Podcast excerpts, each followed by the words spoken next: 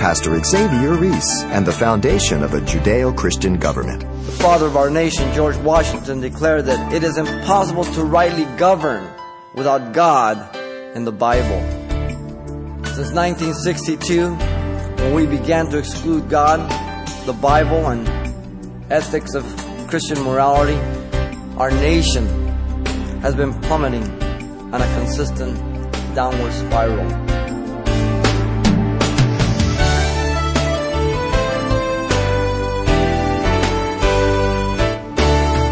Welcome to Simple Truths, the daily half hour study of God's Word with Xavier Reese, Senior Pastor of Calvary Chapel of Pasadena, California. Henry David Thoreau taught that the solution to an unsatisfactory government was civil disobedience. Still others proclaim all out revolution. Well, what should be the Christian's perspective on dealing with the government? That's the topic Pastor Xavier will be dealing with today on his current lesson from the book of Titus. Let's listen. Titus chapter 3, verse 1 and 2. The message entitled The Believer in Government. Second Chronicles 7:14 says, If my people who are called by my name will humble themselves and pray and seek my face and turn from their wicked ways, then I will hear from heaven and will forgive their sins and heal their land. This very third chapter of Titus marks the third and last division of the book, and it just lines up perfectly with what's going on in our nation right now and where we fit in. It focuses on the order of social life through obedience and good works, which expresses God's desire to reach the lost by way of the believer. The work of God begins with a person, then with a family, and the church.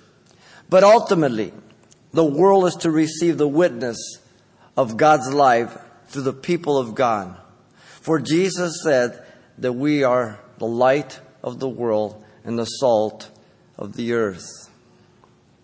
The Christian influence in the world is the only hope, as well as the ultimate restraining force against the tide of evil. For we do not wrestle against flesh and blood, but against principalities against powers, against rulers of darkness of this age, against spiritual hosts of wickedness in the heavenly places, Ephesians 6:12 says. Yes, there are men of flesh and blood that must be confronted, but we know the power behind the instrument. Satan's the God of this world. He's the prison, the power of the air. We all served him at one time. The father of our nation, George Washington, declared that any nation who divorces their politics from religion and morality would not prosper. He also declared that it is impossible to rightly govern without God and the Bible. Since 1962, when we began to exclude God, the Bible, and ethics of Christian morality, our nation has been plummeting on a consistent downward spiral. Violent crimes, murders, divorce, immoral lifestyles have arisen 300 to 700 percent and even more to the present day. The forefathers of our nation used the word, quote, religion always in reference to Christianity of the Bible and to anything that opposed Christian faith, it was called, quote, false religion. Yet how far we have come from the original intent of our forefathers and the constitution they drafted. Let me give you just one sample of some of the requirements of public office in the states this is from the Constitution of Delaware. Listen carefully. Article 22. Every person who shall be chosen a member of either house or appointed to any office or place of trust shall make a subscript the following declaration to, and then a, the word wit, meaning the witness, and they fill your name in. I, Xavier, do profess faith in God the Father and in Jesus Christ, His only Son, and the Holy Spirit, one God blessed forevermore. And I do acknowledge the Holy Scriptures of the Old Testament and New Testament to be given by divine inspiration. That's the kind of requirements that used to have to be met by men who ran politics. That's where we began, people. Godly men are to rule in order that people may enjoy peace and tranquility. For righteousness exalt a nation, but sin is reproach to any people. Proverbs 14:34 tells us. Now Paul the apostle here declares to Titus his responsibility to remind the believer to be subject to the governing authorities. We are responsible. We are accountable to the government. The Bible is very clear as to the degrees and to the extents. But I think for so long we have to be careful as Christians become nothing but irritants to that which God has established. And there's a fine line, and we need to understand that. Let me read here verse 1 and 2. Remind them to be subject to rulers and authorities, to obey, to be ready for every good work, to speak evil of no one, to be peaceful, gentle, showing all humility to all men. The responsibility of Titus was to remind the believer to be subject to the governing authorities, which consist of three things. Listen to him well. First of all, the proclamation of submission, the first part of verse 1. Second, the practice of submission, the remainder of verse 1. And then finally, the particulars of submission in verse 2. He lays them out. One, two, three. The proclamation of submission. The proclamation is by way of reminder. Remind them to be subject to rulers and authorities.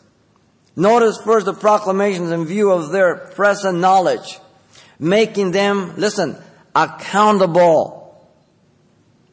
Paul the apostle had been at Crete. Look at chapter 1 verse 5.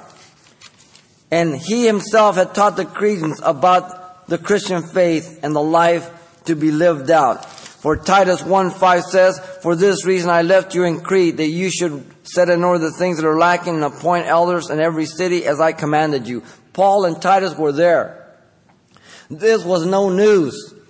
This was stuff they knew already, but they were to be put in memory of that. How often, when you go home, look up a concordance and, and, and look up the word remember, remind think. And God wants you to reflect, to remember. We as parents tell our children, what did I tell you? How many times have I told you? Titus has set in order the things that were lacking. Appointed elders in every city in preparation for the life of the church to be the light and salt at Crete. And the word remind means to cause one to remember. To bring to remembrance, to recall. And we do this to one another. The word is in the present imperative, which literally means keep on reminding them. It is to be a repeated reminder. How important for us to be constantly reminding ourselves of our Christian responsibility, listen, to society. I think President Kennedy had it right. Ask not what your country can do for you, ask what you can do for your country. I think that we become very self-centered people as Americans. And I think some of the worst Americans sometimes have been Christians because we've gotten so self-righteous and so out of whack. And we need to get back in line with the scriptures. How important for us to remember that we have to walk in the Spirit in order not to fulfill the lust of the flesh the old man, the sin nature, Galatians 5:16. Walking in the spirit does not happen automatically. The flesh happens automatically. It's the spirit that I have to endeavor and commit myself to. That I have to entrust myself to God, to a greater power outside of myself. O wretched man that I am, who shall deliver me from this body of death? Jesus Christ. The same word is used of the Holy Spirit, who brings back all things to our remembrance in John 14, 26. It is the Holy Spirit that reminds you, reminds me when we're out of line. When we say something that we shouldn't and the Holy Spirit convicts us and then we have an opportunity to say, oh, I'm sorry. Or we can say, yeah, but they deserve it. It is our responsibility as believers to pay attention and obey the conviction and the promptings of the Holy Spirit in our lives. The Bible says, grieve not the Holy Spirit. Don't bring pain to it. Ephesians 4.30. The word is used by Jude to remind the believer of what they knew about the people of God who had been delivered out of Egypt and then destroyed. It is our responsibility of believers to le- learn how quickly people forget what God has done for them and how quick they are to lean towards rebellion. People forget so quickly the good that God has done. Notice, secondly, the proclamation is that they be subject making themselves responsible. The phrase to be subject, hupatasso, we've talked about this word many times in the Greek. It's a military term.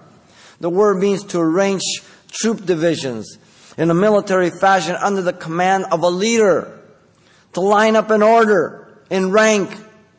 It has nothing to do with inferiority. It has everything to do with your position. That's your rank. That's your duty. That's what you do. This hand is a hand. It's not a foot. It does what it's designed to. The different men in the military, whether it be private PFCs, Lance Corporal, whatever may be, they're under rank, under grade. They submit to that order. In non-military use, it was a voluntary attitude of giving in, cooperating, assuming responsibility to one's position and role and carrying a burden. We as a generation are generation like butter. The generations of past were made of steel. They did not complain. They bore the burden. They paid the cost because they had their children, the future generations in mind. We are so engulfed in ourselves, we can't see the forest because we're so close to the trees. Now, this word is in the middle voice, infinitive, implying their voluntary acceptance of this position of submission, willingly, of one's own accord, seeing the benefit, seeing the justice of it, seeing the authority behind it. The word is used for the subjection of Jesus to his parents as he grew in Luke 2:51. Think about it. God God submitted himself to parents. now, how would you discipline Jesus if you were his parents? Interesting. The word is used of mutual submission of a husband and a wife in Ephesians 2 1. Same word. The word is used for the young women and the servants that we've looked at here in Titus 2 5 and 9. You see, whether we like it or not, we all have to submit at one point or another. We all will be in the position of submission in life the word focuses on attitude of the individual towards others. Because attitude is the most important thing.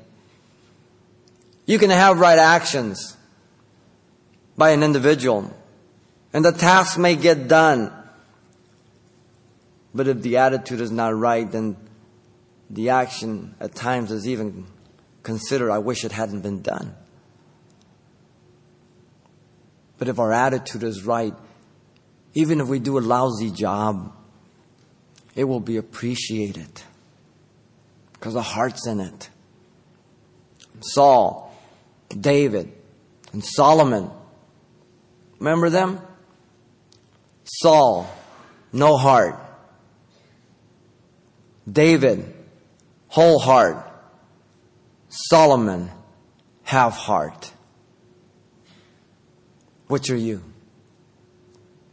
It is not mere outward compliance. That is the emphasis, but the inner attitude. It is the source of all actions as to their kind and quality. Do it, do it good. Do it, do it all the way. Do it wholeheartedly. Notice, thirdly, here, that the proclamation is to be subject to rulers and authorities, making them examples. The reference to rulers means the beginning, origin, the person or thing that commences, the first person or thing in a series, the leader. The word is used for good angels and bad angels in Ephesians 1:21, 3:10 and 6:12. The word is in the context focuses on the person who is exercising the role of leader or magistrate, if you will, in a local region or city. And that's the way it's used in Luke 12 11.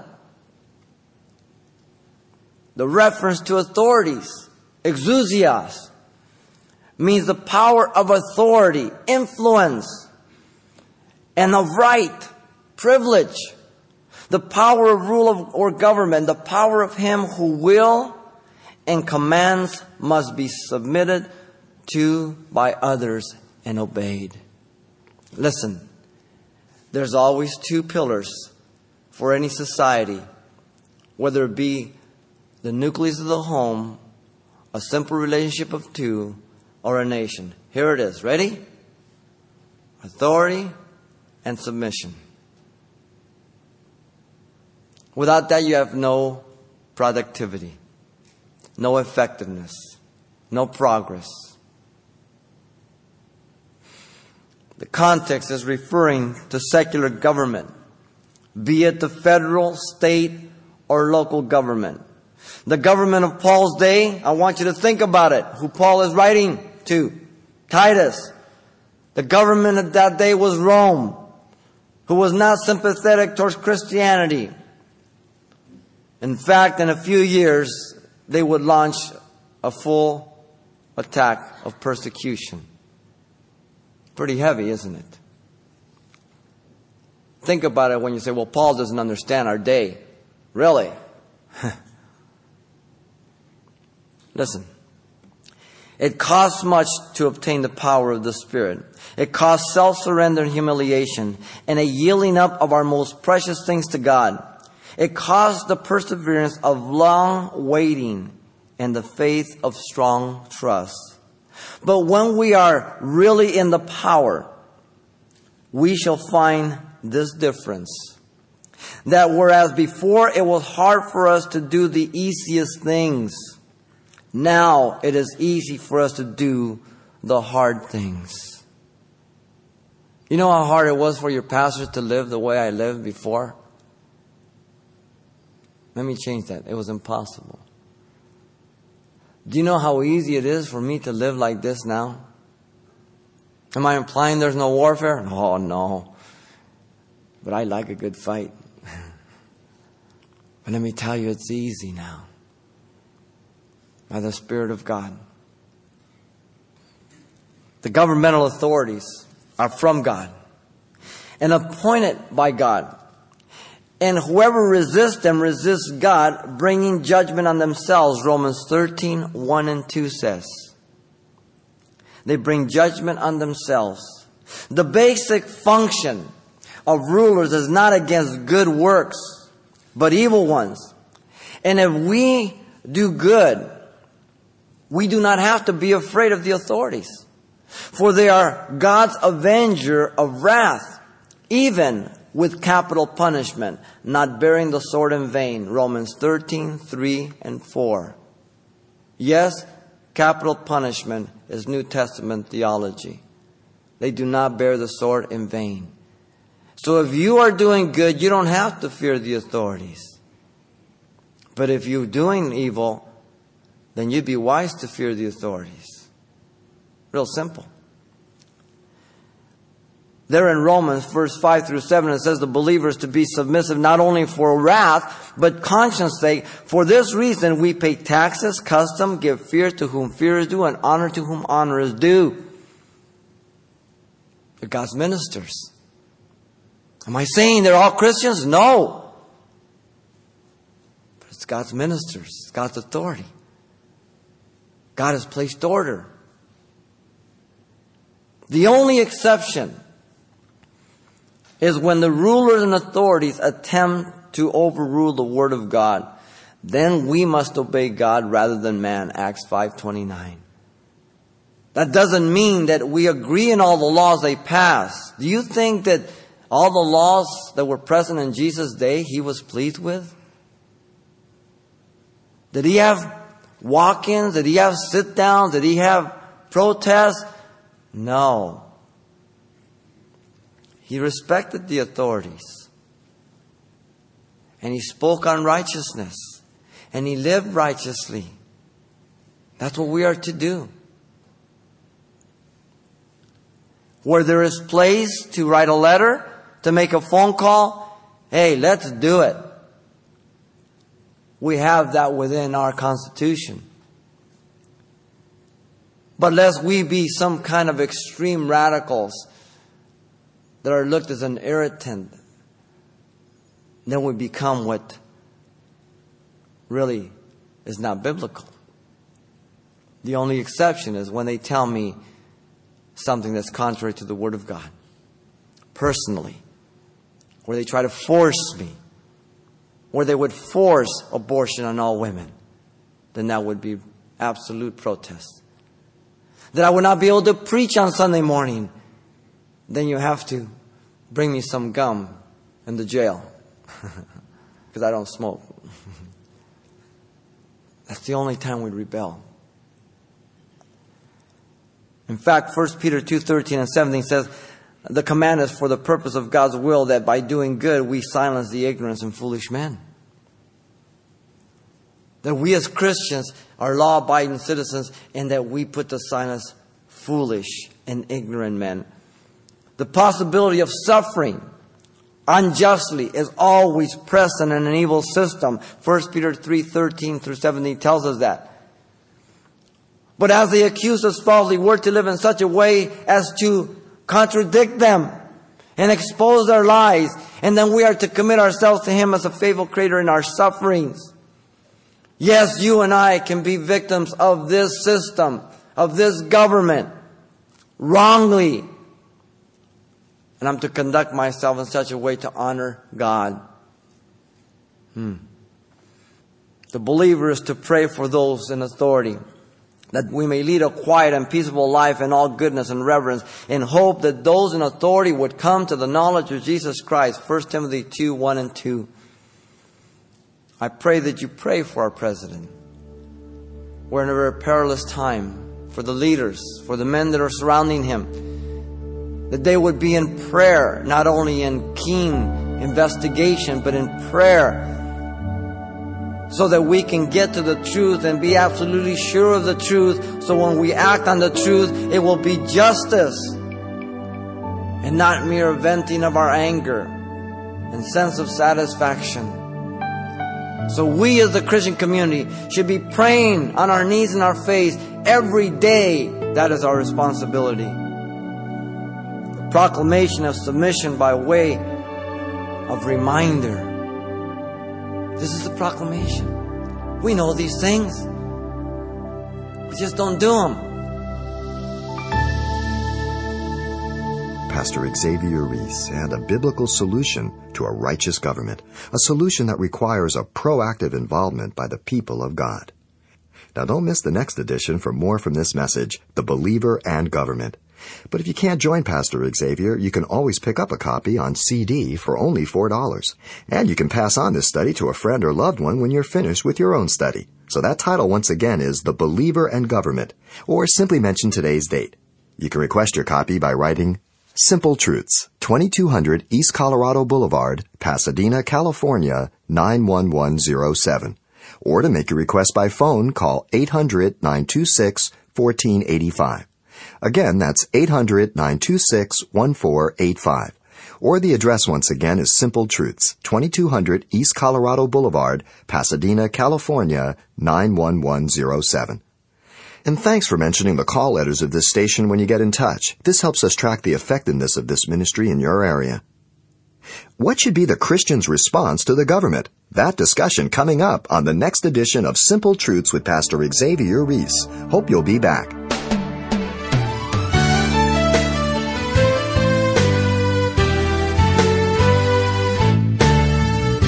Simple Truths with Pastor Xavier Reese, a daily half hour broadcast, is a radio ministry of Calvary Chapel of Pasadena, California. www.calvarychapelpasadena.com.